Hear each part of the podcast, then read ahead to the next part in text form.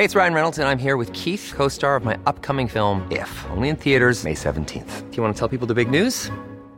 All right, I'll do it. Sign up now and you'll get unlimited for $15 a month and 6 months of Paramount Plus Essential Plan on us. MintMobile.com/switch. Upfront payment of $45 equivalent to $15 per month. Unlimited over 40 gigabytes per month. Face lower speeds. Videos at 480p. Active Mint customers by 531.24 get 6 months of Paramount Plus Essential Plan. Auto renews after 6 months. Offer ends May 31st, 2024. Separate Paramount Plus registration required. Terms and conditions apply if rated PG. Esto es República H, la información más importante de lo que pasa en el interior de la República, con el punto de vista objetivo, claro y dinámico de Blanca Becerril. Muy buenos días, muy buenas tardes, ¿cómo están ustedes? Son las 12 del día en punto de este jueves 27 de agosto del año 2020. Yo soy Blanca Becerril, esto es República H, yo lo invito a que se quede conmigo, que en los próximos minutos le voy a dar toda la información más importante generada hasta el momento de lo que ha ocurrido en las últimas horas en el territorio nacional. En estos momentos el presidente de México, Andrés Manuel López Obrador, está allá en Nuevo León, donde esta mañana impartió su conferencia matutina. Cabe resaltar que incluso el gobernador Jaime Rodríguez Calderón, El Bronco, quien estuvo evidentemente ahí en esta conferencia matutina, en días pasados había dicho que iba a sancionar a quienes no portaran el cubrebocas, pero pues ¿qué creen? El presidente Andrés Manuel López Obrador no se lo puso de nuevo, no se lo puso en esta conferencia, así que habrá que ver que si el Bronco, si el gobernador de Nuevo León, pues lo sanciona, le dice algo o no. Yo creo que no le va a decir absolutamente nada, pese a que apenas el martes 25 de agosto, incluso el secretario de Salud, Manuel de la O, había señalado que si no cumplían con las medidas de seguridad en salud, sancionaría la conferencia matutina. Hago la aclaración, fue el secretario de Salud, Manuel de la O, quien dijo que en esta conferencia matutina, pues todos tenían que cuidar las medidas en materia de salud para evitar contagiarse de coronavirus. Entre ellos, una de las cosas más importantes era usar el cubrebocas. Sin embargo, el presidente Andrés Manuel López Obrador, como es su costumbre, no se lo puso, solamente se lo ha puesto cuando se sube a un avión, porque así lo marcan los protocolos de la aviación. Quien sí se lo puso evidentemente fueron los otros secretarios que estaban ahí, así que vamos a ver si el gobernador le dice algo o pasa desapercibido este asunto. También se habló de la refinería de Cadereyta, que en unos momentos más le tendremos toda la información, y respecto a la pandemia también hay información importante al tema del coronavirus, porque hoy sale esta encuesta que mes con mes le hemos presentado aquí en el Heraldo de México, que la hacemos con Caudá Estrategia, donde se evalúan qué gobernador o qué gobernadora o si la jefa de gobierno están siendo bien evaluados en el manejo de la emergencia sanitaria por los ciudadanos. Hoy en primer lugar está el gobernador de Sinaloa, Quirino Ordaz, quien en unos momentitos más platicaremos con él. Bueno, sin más, vamos a un resumen de noticias, pero recuerda que nos puede seguir en nuestras redes sociales. Estamos en Twitter como @elheraldodemexico, mi Twitter personal es @blancabecerril, también estamos en Instagram, en Facebook, en YouTube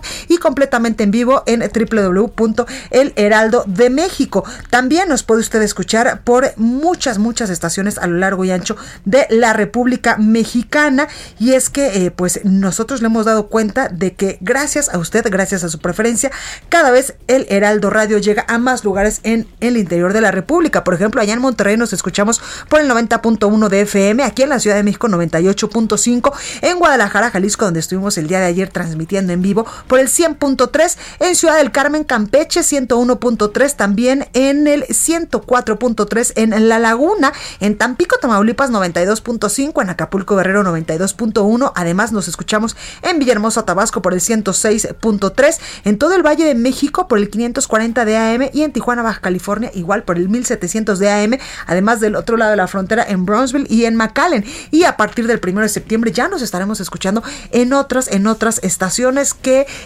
les iremos diciendo poco a poquito en donde más nos puede usted escuchar totalmente en vivo. Así que gracias en verdad de corazón por su preferencia y por escucharnos todos los días. Bueno, sin más, vamos a un resumen de noticias y comenzamos con la información.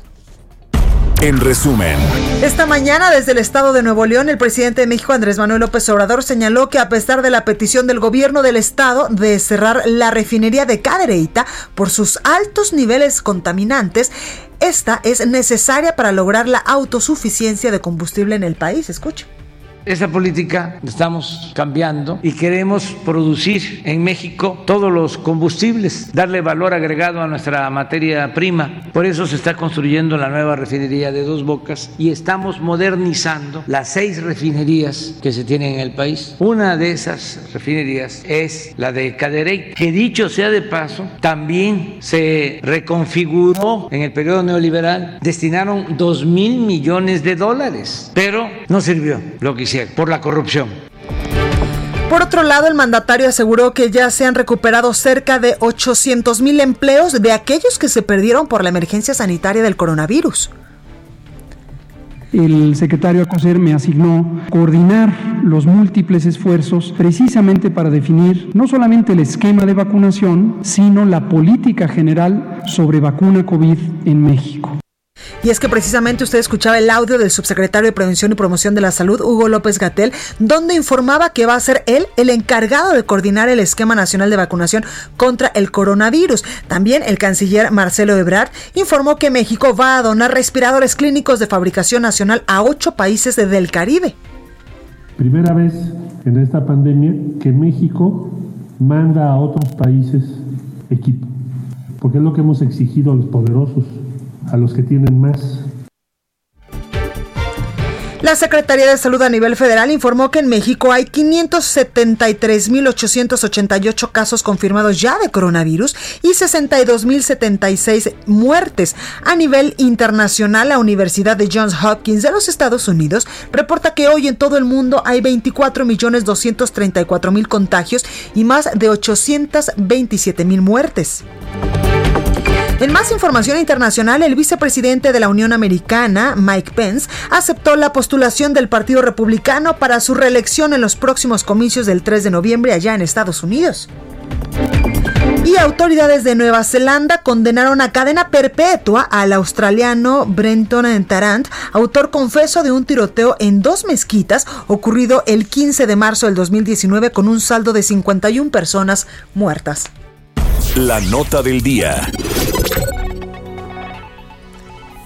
Bueno, pues empezamos con toda la información y ya le decía yo que esta mañana desde el estado de Nuevo León, pues se hizo la conferencia matutina del presidente de México, Andrés Manuel López Obrador. Ahí estuvo, por supuesto, el gobernador Jaime Rodríguez Calderón, el gobernador de Nuevo León. Ellos dos coincidieron en la importancia de trabajar de manera coordinada a pesar de las diferencias que existen pues entre ambos mandatarios. Escuche lo que decía el gobernador de Nuevo León.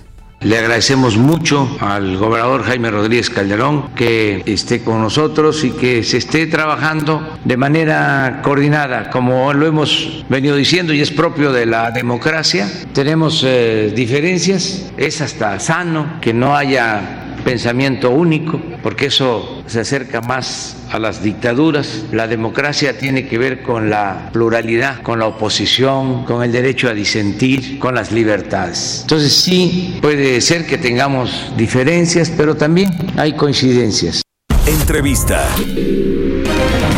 Y hoy el Heraldo de México publica la encuesta que evalúa el desempeño de los gobernadores frente a la emergencia sanitaria, esta pandemia por coronavirus. Y en esta ocasión Sinaloa ocupa el primer lugar para saber cuál ha sido la estrategia y por qué ha sido pues tan exitosa y esta percepción que tienen los ciudadanos del gobernador. Tengo precisamente en la línea telefónica al gobernador del estado de Sinaloa, Quirino Ordaz Coppel. Gobernador, muy buenas tardes, ¿cómo está? Hola, Blanca, me da mucho gusto saludarte, al contrario, agradecerte la oportunidad. Gracias, gobernador. Oiga, pues hoy usted está en primer lugar en esta encuesta que realizamos con Caudá Estrategias, donde pues los sinaloenses en estos momentos están dándole una muy buena calificación en cuanto a la gestión que usted como gobernador ha tenido de esta emergencia sanitaria. Cuénteme un poco qué es lo que se ha hecho allá en Sinaloa. Bueno, mira, pues yo creo que yo agradezco mucho la confianza.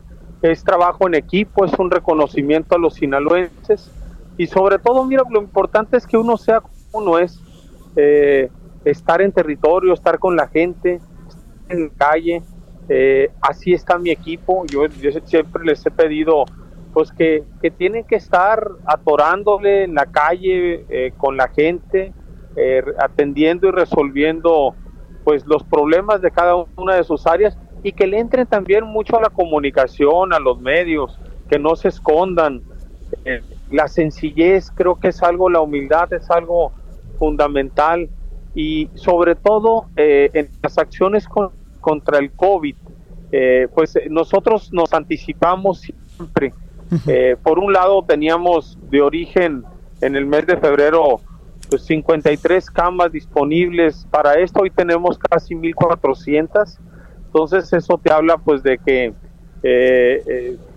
hicimos todos los esfuerzos, toda la chamba, claro, para ampliar la capacidad de los hospitales, los espacios, pero también hubo algo importante, porque si algo también nos ha llevado esta crisis, esta situación tan adversa, inédita, es a despertar el ingenio, la imaginación, la creatividad.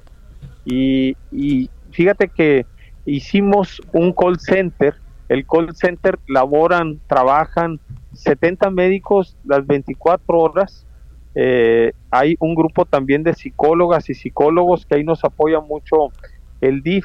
¿Por qué? Porque se les envía, incluso a la gente se le atiende la llamada, especialistas están pendientes, mandan el medicamento, en muchos casos pues no es realmente no fue el COVID, pero por cualquier gripa, cualquier cosa, la gente con el nervio llega a creer que pues ya le dio, y no, se estudia, se analiza el caso, y como te digo, pues se le da atención personalizada. Ahora, ¿qué ha provocado el encierro? Estrés, claro, angustia, bueno. Sí, lo escucho, gobernador. Sí, que ha provocado, te digo, este encierro, pues mucho estrés, mucha angustia, mucha aflicción. Por eso es importante la atención de psicólogos, la orientación, el darle tranquilidad a la gente, serenarlas, darle confianza. Y bueno, pues aprender a vivir con esta situación. Entonces, claro, yo creo que son muchas cosas las que uno vas trabajando, vas haciendo, la gente lo valora, lo ve, los resultados pues, en Sinaloa han ido a la baja, están estables, realmente en todo lo que es los contagios, el índice de contagios, pese a tener una mayor movilidad, digo, porque pues aperturamos el turismo, vino muchísima gente, pero la gente ha tomado también mucha conciencia, y eso hay que valorarlo mucho, pues porque han visto también que algún ser cercano, un familiar, amigo, pues o le dio el COVID y vio alguna situación delicada, grave, lamentablemente en algunos o en muchos casos fallecimientos, y eso tiene un impacto fuerte pues en ver que es un virus agresivo, traicionero, inteligente, uh-huh, y que realmente no nos podemos confiar, claro, nos tenemos que cuidar. Gobernador, al inicio de esta plática usted decía que que el éxito de esta estrategia para evitar los contagios de coronavirus allá en Sinaloa era pues mucho el trabajo en equipo que usted está haciendo con los diferentes sectores allá en Sinaloa, y hace pues algunas semanas, a principios del mes de agosto, pues estuvo por allá el presidente Andrés Manuel López Obrador, y también usted hacía pues un llamado a trabajar de la mano con el presidente Andrés Manuel López Obrador para pues todo lo que viene, ¿no? Primer momento pues la emergencia sanitaria por el COVID-19, pero también la emergencia o la crisis económica que está dejando esta pandemia. Totalmente, y nosotros hemos trabajado siempre, la verdad, muy de la mano y muy bien con el gobierno federal. Para nosotros ha sido muy importante el sumar estrategias, nos han atendido siempre bien, ha habido apoyo, digo, han estado siempre dispuestos, y ese es el camino.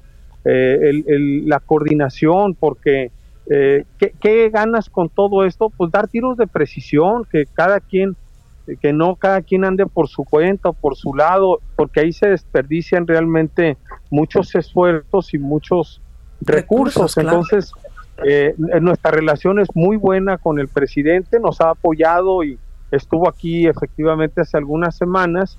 Y bueno, pues él pudo también constatar los buenos resultados que ha tenido Sinaloa en seguridad, uh-huh, y también en el en el esfuerzo que se ha hecho contra la pandemia, ¿no? Totalmente. Gobernador, en este esfuerzo que también se está haciendo en materia educativa, usted hace unos días, cuando empezaba este ciclo escolar 2020-2021, decía que era un ciclo escolar inédito y también difícil por todo lo que conlleva pasar de las clases presenciales a las clases, pues, a distancia, a las clases online incluso. Fíjate que Sinaloa también ahí tuvo un gran acierto. Fue el primer estado en el que hizo relación con las televisoras y eso locales, y eso nos permitió duplicar la cobertura. Eso fue clave al final del ciclo anterior que culminó precisamente en el mes de junio. Y eso, bueno, pues te habla de que hubo una buena respuesta, un buen trabajo efectivamente de equipo. Y bueno, en el inicio de este nuevo ciclo escolar, ¿qué lecturas tenemos? Pues a tener que aprender a manejar mucho mejor toda la parte digital, pero mira, es inédito, está bien complicado, está bien difícil. ¿Por qué? Pues porque hay mucha madre trabajadora. Claro. Que lo que le presenta ahorita es con quién deja los hijos, la manera en cómo ponen atención, se concentran. Pensemos en la zona rural, pensemos en colonias populares muy marginadas. Claro. Pues donde incluso no se tiene computadora, por ejemplo, y si tienes 3 o 4 hijos, tienes que tener pues 3 o 4 aparatos para tomar las clases. Y no todos los tienen. Claro. Al contrario, hay muchos que ni siquiera los tienen, por eso es importante ahí la televisión, tener que llegar de una u otra manera. Entonces, que fue muy bueno que no se cancelara el ciclo escolar, que no se perdiera. ¿Por qué? Porque eso hubiera traído otros daños, otras consecuencias. Entonces, sí ha sido bien difícil, pero bueno, es con lo que nos está tocando vivir, a lo que tenemos que enfrentar y tenemos que ver para adelante. Traemos un programa nosotros, por ejemplo, para darle computadoras a los maestras y maestros que no tienen. Claro. Porque muchos tienen, pero muchos no tienen. Entonces, tenemos que darles esas herramientas también, pues, para facilitar la chamba, el trabajo, porque nadie pensábamos que íbamos a estar en esta condición.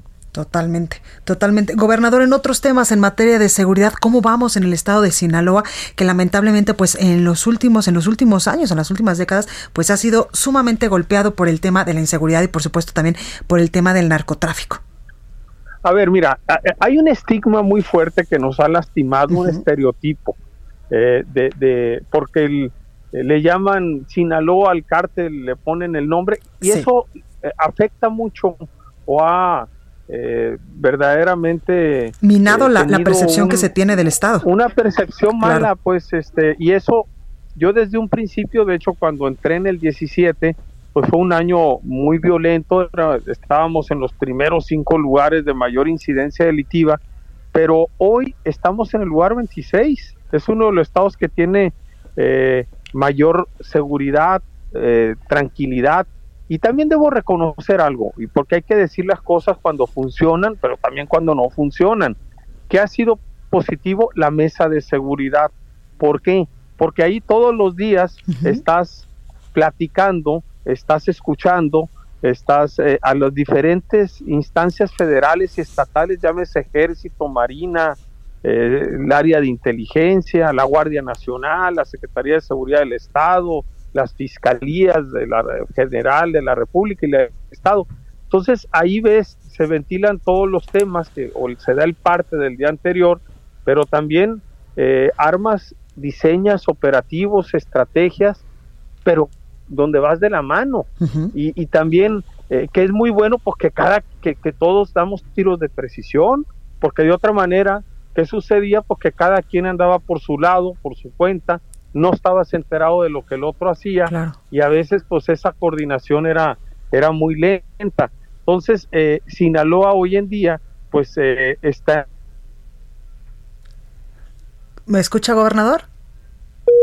Me parece que estamos teniendo un pequeño problemita con el gobernador de Sinaloa, Quirino Ordaz Coppel, quien nos estaba precisamente platicando el tema de cómo han enfrentado el asunto de la seguridad allá en este estado de la República, que, como bien dice, pues ha sido estigmatizado por el cártel Sinaloa, pero ya nos estaba comentando él que ha sido un trabajo pues coordinado, un trabajo muy intenso que se ha hecho en el estado para pues quitar poco a poco este estigma. Gobernador, lo escuchamos. Me quedé hablando solo, pero bueno. No, pero aquí lo escuchamos nosotros, se nos fue, creo que el internet o algo pasó con la comunicación. Mira, algo que también ha sido bueno es meterle lana, meterle recursos directos del Estado. ¿Por qué? Porque no puedes nada más ir a estirar la mano. Qué bueno lo que te llega, hay que aprovecharlo, hay que direccionarlo en equipamiento, en inteligencia, en capacitación, pero nosotros le hemos metido más de 2,000 millones de pesos de recursos del Estado precisamente para fortalecer toda la atención al tema de seguridad. ¿Qué hemos hecho? Por ejemplo, en Culiacán, que es la capital del estado, que es donde históricamente mayor incidencia delictiva había, hemos por un lado instalado más de 2,000 cámaras de videovigilancia, pero al margen de eso construimos con recursos del estado, ahí nos costó 800 millones de pesos, una base en 100 hectáreas, un complejo muy grande para lo que era la Policía Militar, hoy la Guardia Nacional. Es un centro, además deportivo, un centro que tiene áreas de vivienda muy amplias para ellos y donde albergan, además, puede llegar a tener viviendo ahí hasta 3,500 policías o miembros de la Guardia Nacional. Por otro lado, ¿y eso qué significa? Pues seguridad, apoyo. ¿En dónde? Pues donde más estaba la bronca. Entonces, a partir de tener esto aquí en Culiacán, pues tienes dónde alojarlos, dónde entrenarse, dónde capacitarse y desde ahí pues los derivan a los diferentes puntos del estado. Entonces hay que meterle, hay que apostarle. Hemos comprado más de 500 patrullas porque también no tenían no eran las suficientes o ya estaban muy dadas, y pues todo eso cuenta, todo eso suma. Totalmente. Precisamente para ir bajando los índices, pero es un tema en el cual no te puedes confiar. Claro. Oiga, gobernador, y en temas más amables, ¿sí vamos a fichar a Lionel Messi para el equipo Mazatlán FC? Ese fue puro cotorreo, hombre. No, yo ya me estaba emocionando. ¿Cómo es? Dios quiera, imagínate traer ese personaje a México, sería una locura. Totalmente. Sería maravilloso, pero pues no hay la lana, los equipos no creo que tengan el billete, la lana para... Sí, ojalá los que puedan lo hagan, pero realmente pues yo no veo que Mazatlán pueda con eso, al contrario, Mazatlán estamos muy contentos de estar en primera división, le tiene que empujar más el equipo, cohesionarse más agresivo, porque no le ha ido muy bien, pero bueno, se están aclimatando y se están acoplando, también el calor está pesado, pero ojalá pronto nos visiten para que conozcan ya una vez que se pueda entrar a presenciar físicamente los partidos, a que conozcan el nuevo estadio de fútbol, el Kraken, que es uno de los mejores de México. Totalmente, gobernador, es que como yo vi su tuit y usted ponía, podría ser, yo dije, bueno, ojalá que lo traiga. Todas las mexicanas vamos a estar ahí en su estadio, gobernador.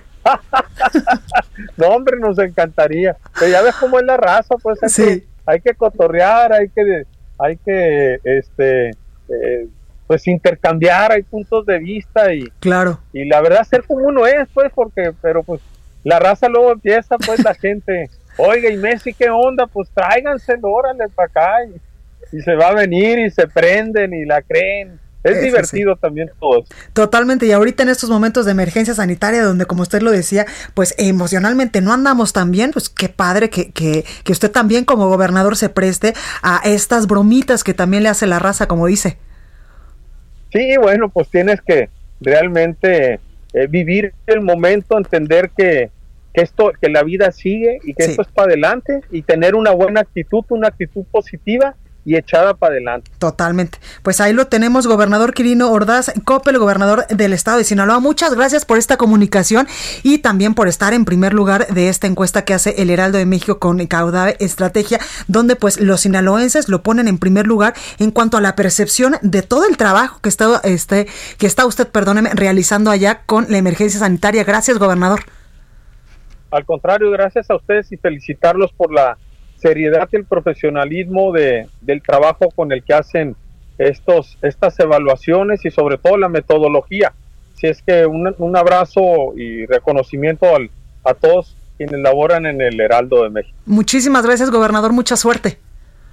Un abrazo y puro Sinaloa. Gracias. Bueno, pues vamos con nuestra compañera Itzel González rápidamente antes de irnos al corte con el sacapuntas del día de hoy, de este jueves. Yo soy Blanca Becerril, esto es República H, no se vaya. Sacapuntas.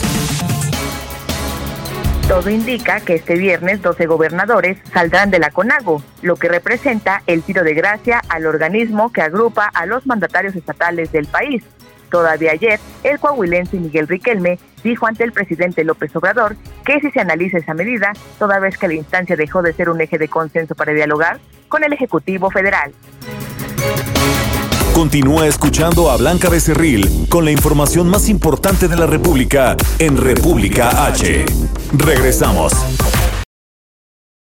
Estamos de regreso con la información más importante de la República en República H con Blanca Becerril, transmitiendo en Heraldo Radio.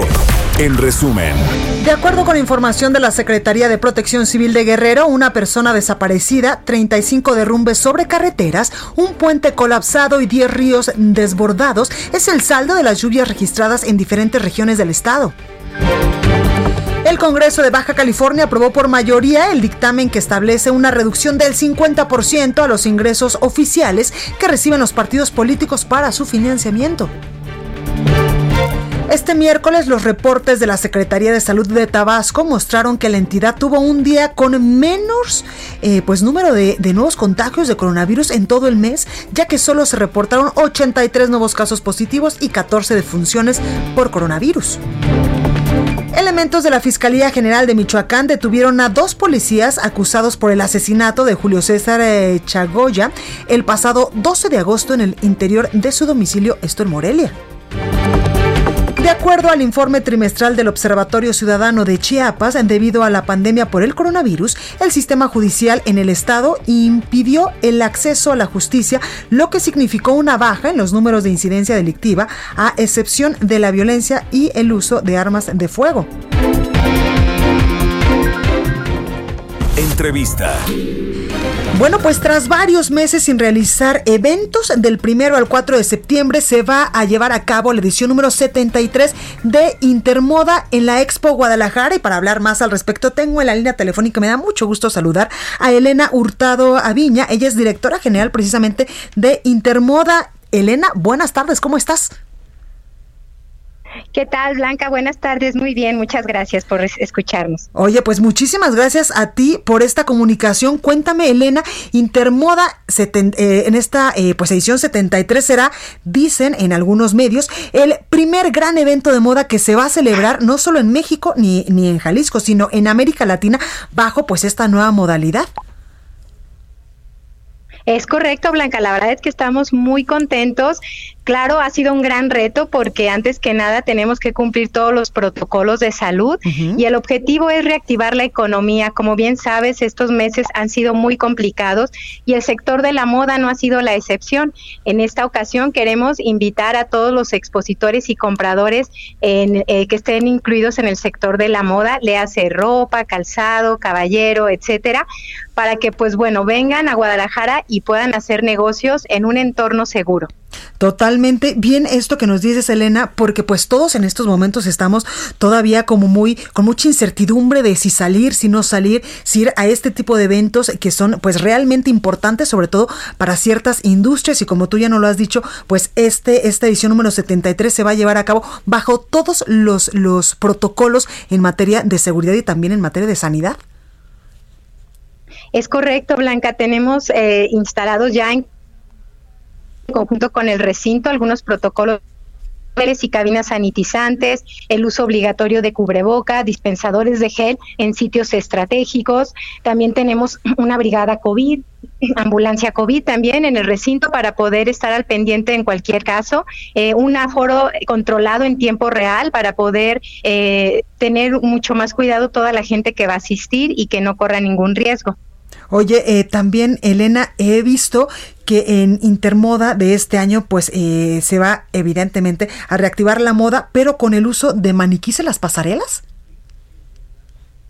Sí, Blanca, la verdad es que queremos innovar, estamos migrando a un formato híbrido, las pasarelas es parte importante de lo que ha venido siendo Intermoda a lo largo de 36 años, y en esta ocasión vamos a tener maniquís en una gran galería que van a aportar las prendas de los diseñadores que van a estar exponiendo. Sí, vamos a tener además una gran pantalla que será la protagonista, donde los diseñadores van a poder proyectar sus colecciones y estas serán transmitidas en nuestras redes sociales de Intermoda. De esta manera tendremos un mayor alcance sin dejar de lado la parte física y el contacto humano con su sana distancia, obviamente, pero que es muy importante para este sector.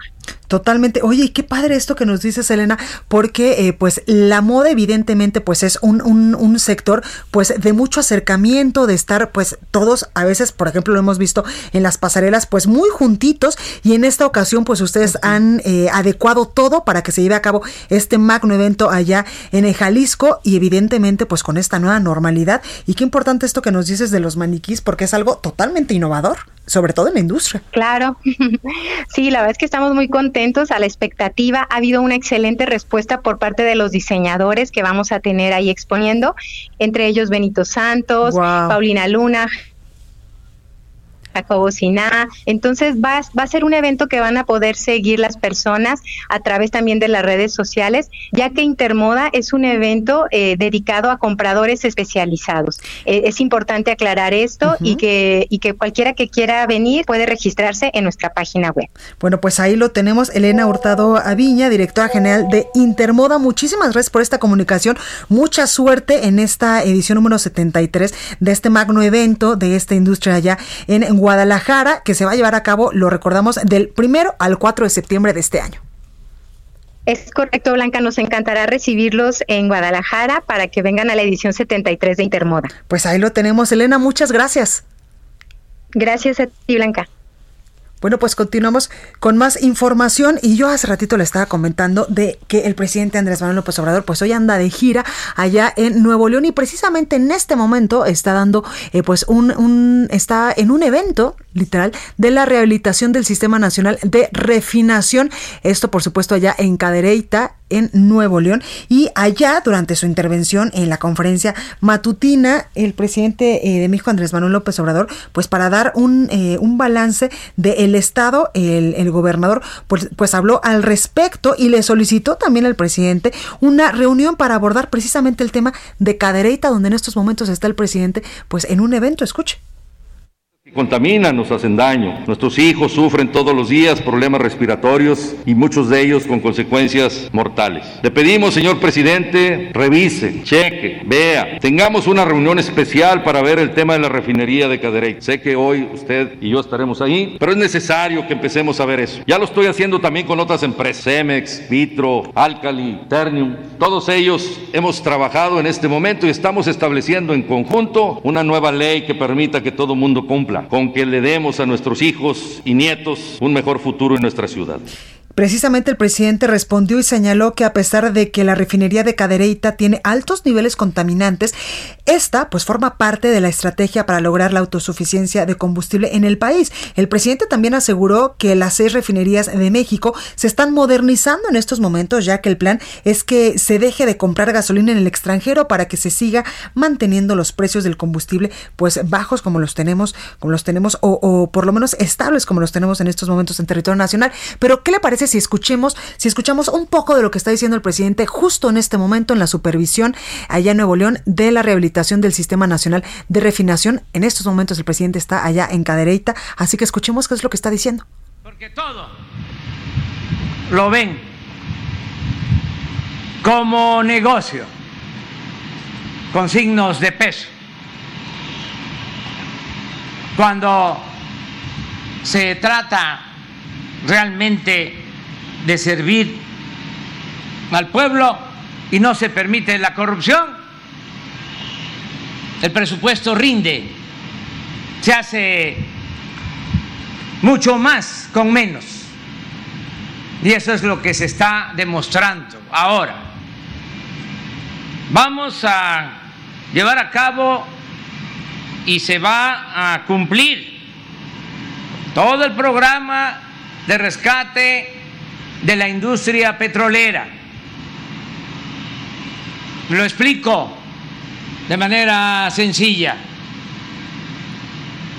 Vamos a tener materia prima suficiente, petróleo crudo, porque así como se está invirtiendo en la refinación, desde el año pasado empezamos a invertir en exploración y en perforación de pozos y hemos corrido con suerte, porque además de virtud hay que tener fortuna, suerte. Y los campos nuevos nos están ofreciendo yacimientos petroleros, yacimientos de crudo para ser autosuficientes durante mucho tiempo y que vayan creciendo cada vez más nuestras reservas. Bueno, pues parte de lo que está diciendo justo en este momento el presidente Andrés Manuel López Obrador desde Cadereyta, Nuevo León, en esta supervisión de la rehabilitación del Sistema Nacional de Refinación. Vamos ahora con Alejandro Caso, director de la encuestadora Caudá Estrategias, para pues hablar precisamente de esta encuesta que hoy presenta el Heraldo de México, donde varios gobernadores están bien calificados por los ciudadanos respecto a estas estrategias, a este manejo de la emergencia sanitaria. Alejandro, ¿cómo estás? Hola Blanca, como siempre, un placer saludarte. El tiempo se nos ha pasado muy rápido. Ya es el cuarto ejercicio que hacemos sobre la evaluación de los gobernadores en torno a su actuación al frente de esta pandemia que a todos de alguna u otra manera nos está golpeando. Oye, Alejandro, pues cuéntanos, hace unos momentos teníamos en entrevista en la línea a Quirino Ordaz, al gobernador de Sinaloa, que en este momento está en primer lugar de los gobernadores mejor evaluados por los ciudadanos en cuanto a este manejo de la pandemia. Sí, fíjate, mira Blanca, me gustaría primero hacer algunos comentarios. El primero de manera general, es decir, creo que este tema, de alguna otra manera, lo que tiene que ver con COVID y toda la parte de comunicación, de alguna otra manera, pues ya todos andamos con un cierto desgaste. Pero me parece que es bien importante no quitar el dedo del renglón, y es lo que estamos haciendo en este ejercicio del Heraldo y Caudá, para de alguna u otra manera no apostarle de ninguna manera al olvido o o minimizar este tema. Tenemos un gran impacto en el tema de salud, un gran impacto en el tema económico, por eso la importancia de hacer este tipo de ejercicios. Déjame decirte que en relación de agosto con el mes pasado, y si lo comparamos también de julio con junio, tenemos una evaluación de los gobernadores que se ha venido incrementando de manera general. Mientras en junio la aprobación general de los gobernadores era baja con un 38.6, hoy podemos decir, pasando por julio y llegando a agosto, que ha aumentado en un 4.5 de aprobación para en agosto colocarse con un 43.1, es decir, viene incrementando la aprobación positiva de los gobernadores. Ahora, ¿quiénes son aquellos gobernadores mejor evaluados, como bien lo comentabas? En primer lugar tenemos al gobernador, a quien acabas de entrevistar, como lo comentabas, a Quirino Ordaz de Sinaloa, un gobernador que se ubicaba en el ejercicio anterior del mes de julio en la posición número 4, hoy llega a la primera posición. En segundo lugar, a la jefa de gobierno, Claudia Sheinbaum, quien ella se encontraba en la posición número 3, aumenta una posición. El gobernador Mauricio Vila de Yucatán pierde 2 lugares por ubicarse en el tercer lugar. El gobernador Carlos Mendoza Davis de Baja California Sur, primera ocasión que aparece entre los primeros 5 lugares, en este caso en el cuarto lugar. Y en quinto lugar, el gobernador Miguel Riquelme de Coahuila. Decirte que, si bien en junio solamente un gobernador, que era el gobernador de Yucatán, tenía una aprobación por encima del 60%, ya en julio 4 gobernadores estaban con una aprobación por arriba de este 60%, y ahora en agosto tenemos a 5 gobernadores que se encuentran arriba de este 60%. Ahora, ¿quiénes son los peores lugares o los peores evaluados en torno a su actuación, ya sea para contrarrestar o disminuir los efectos del COVID? Tenemos al gobernador de Chiapas, Rutilio Escandón, en la posición número 32, José Ignacio Peralta de Colima, que es un gobernador mal evaluado generalmente, en la posición número 31, Marco Mena de Tlaxcala, que también es de aquellos gobernadores que generalmente está en las últimas 5 posiciones, el gobernador de Campeche en la posición número 29 y el gobernador de Nayarit en la posición número 28. Ahora, Blanca, si pudiéramos decir, porque generalmente hablamos de aquellos gobernadores que están en los primeros lugares y en los últimos, pero también tenemos algunos, creo, gobernadores que hay que destacar que han venido incrementando y aquellos que han venido disminuyendo. Tenemos gobernadores, por ejemplo, como bien lo comentaba, el caso de Baja California Sur, el gobernador de Tabasco y el gobernador de San Luis Potosí, Juan Manuel Carrera, son gobernadores que han venido creciendo en esta última evaluación.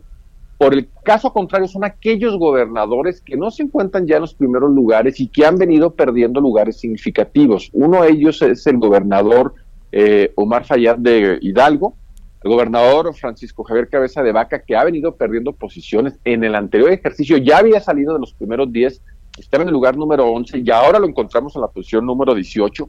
El gobernador de Guanajuato, que a raíz de todos estos problemas tan mediáticos en el tema de seguridad, no ha podido regresar entre los primeros 10 lugares. Y el gobernador de Chihuahua, que había tenido un ligero incremento y que otra vez se nos fue a los lugares 20.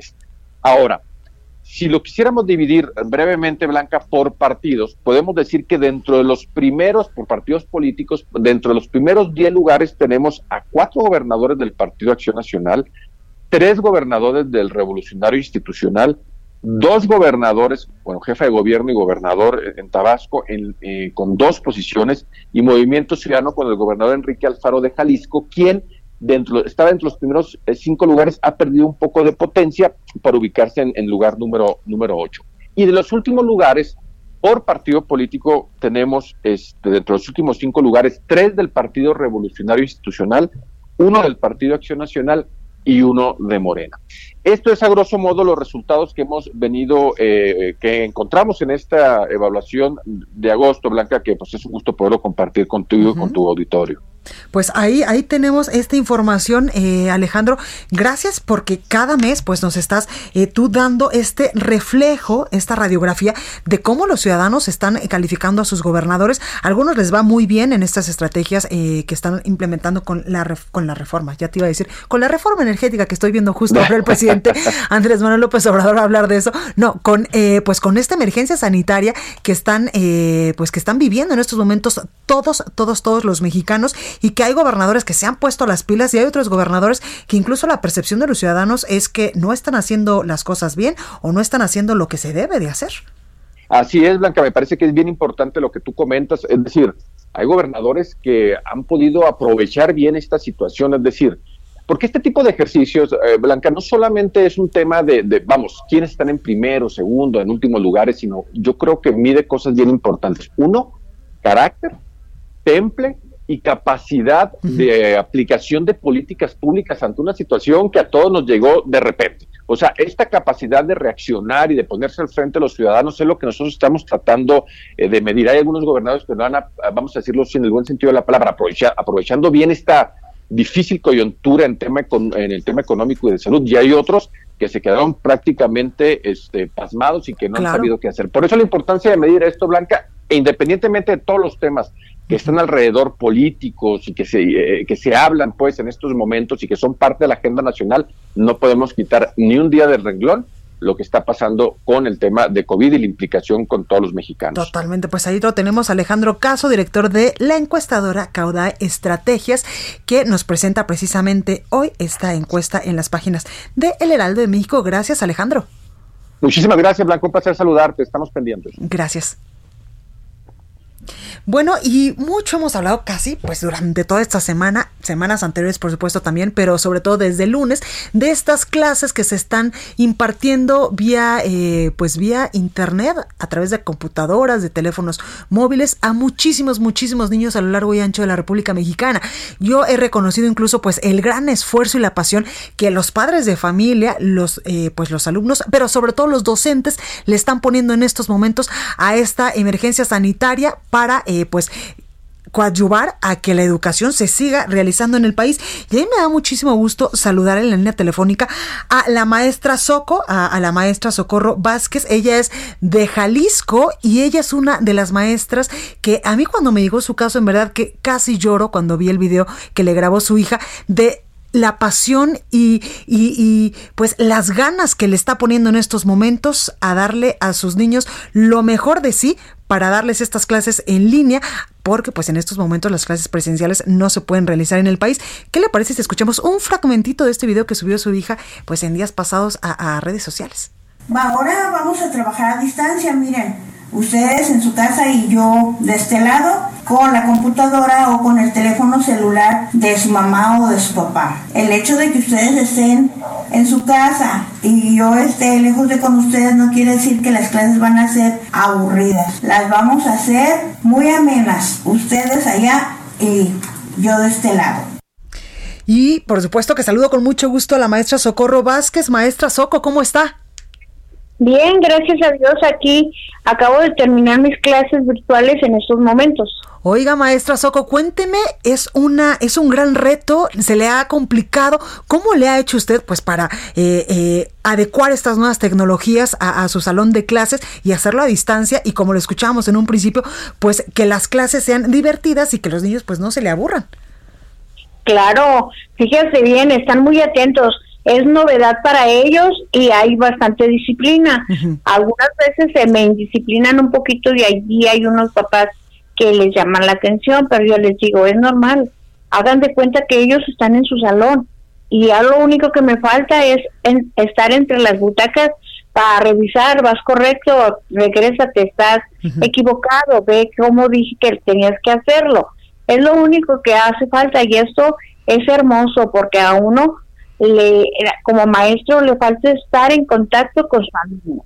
Total. Y el año pasado cuando nos mandaron a casa así, pues nos quedamos, guau, ¿qué voy a hacer? ¿Verdad? Y sin embargo sacamos el año, lo sacamos, pero ahora estamos más satisfechas porque nos dieron un curso, nos enseñaron cómo usar la tecnología, las herramientas nuevas, aunque no muchos padres de familia los tienen a su alcance, pero hacen lo posible por acercar a los pequeños en donde sí los hay y hay también mucho apoyo de los padres de familia. Eso me tiene asombradísima, claro. Porque antes no, antes... Nada más iban y los dejaban a la escuela y ya los recogían y a veces ni de las tareas se enteraban, ¿verdad? Sí, pero ahora están muy cooperativos, gracias a Dios que sí, y entonces yo pienso que vamos a tener un bonito año escolar. Oiga, maestra Soco, ¿cuántos años tiene usted frente a grupo? Fíjate que no puedo decirte que tengo 30, 40, ajá, como muchos maestros, porque fui muy inquieta. Me casé con un esposo que viajaba mucho y él diario quería que anduviéramos con él. Entonces buscábamos los puentecitos y todo, y algunas veces en la escuela uno no puede faltar porque tiene uno que tener la obligación de planear, organizar, hacer material, prepararse para ir a dar tu clase. Entonces no me daba oportunidad de eso y empezaba a trabajar y duraba 2, 3 años y me iba. Y luego volvía otra vez de nuevo y así. Nunca me he quedado sin trabajo porque gracias a Dios tengo familiares que fueron directores, inspectores y eso, y me ayudaban a acomodarme. Pero una plaza así consecutiva como otros uh-huh. maestros, pues no la he tenido. Hoy soy viuda. Uh-huh. Y entonces una vecina es maestra y un día le comenté, ya van a salir de vacaciones, ¿verdad? Y lo mismo. ¿Y qué te da gusto, tristeza? Y ya le dije, es que yo soy maestra y si estuvieran trabajando ahorita estuviera alegre porque me voy de vacaciones. Claro. Para el año escolar siguiente me invitaron a participar en el colegio y con mucho gusto ahí estoy. Claro. Oiga, maestra, ¿y cómo se ha preparado? Usted ya nos decía hace unos momentitos que les dieron pues como un curso para pues ahora dar las clases a distancia. Yo veía este videíto que subía a su hija que le mostraba un orgullo por ver a su mamá, pues que le está echando ganas y que pues con la computadora, con su pizarrón súper bonito, incluso ahí le ponía bienvenidos a este ciclo escolar y pues como si usted estuviera en el salón. ¿Cómo se preparó, maestra? Pues asistiendo a los cursos que nos dieron y duramos desde el 3 de agosto hasta 15 de agosto y posteriormente todavía seguimos en planeación, grabando clases, me equivoqué, me devuelvo, cómo voy a entrar, cómo les voy a pedir, cómo voy a... Toda la tecnología nos la fueron diciendo poco a poco, hay que hacer esto, más esto, mañana aprendemos otra y así. Uh-huh. Y pues aquí estamos, pues muy felices de trabajar con los niños. Pues ahí lo tenemos. Además, se escucha que usted le apasiona estar frente a grupo en estos momentos, evidentemente a través de una pantalla, porque los niños pues están en sus casitas, pero se nota que usted le apasiona enseñar, maestra. Sí, es divertido. Uh-huh. Es divertido, es que si en un trabajo que tengas no te diviertes, pues no, pues sí, eres buena para ese trabajo. Totalmente. Maestra Soco, muchísimas gracias por haber estado esta tarde con nosotros aquí en República H, en el Heraldo Radio. Muchísimas gracias, en verdad, de todo corazón, a nombre de todos los niños y de todos los padres de familia que en estos momentos pues estamos llevando a nuestros hijos a esta pantalla, gracias a todo el esfuerzo que están haciendo ustedes los maestros a lo largo y ancho del territorio nacional. Gracias, maestra. Gracias a ustedes, aquí estamos a sus órdenes. Gracias, bueno, pues hasta aquí este espacio informativo. Yo soy Blanca Becerril, lo espero el día de mañana. Esto fue República H, la información más importante de lo que pasa en el interior de la República, con el punto de vista objetivo, claro y dinámico de Blanca Becerril. Continúa escuchando Heraldo Radio, donde la H suena y ahora también se escucha. Una estación de Heraldo Media Group. Ever catch yourself eating the same flavorless dinner 3 days in a row? Dreaming of something better? Well, HelloFresh is your guilt-free dream come true, baby. It's me, Keke Palmer. Let's wake up those taste buds with hot, juicy pecan-crusted chicken or garlic butter shrimp scampi. Mm. Hello Fresh. Stop dreaming of all the delicious possibilities and dig in at HelloFresh.com. Let's get this dinner party started.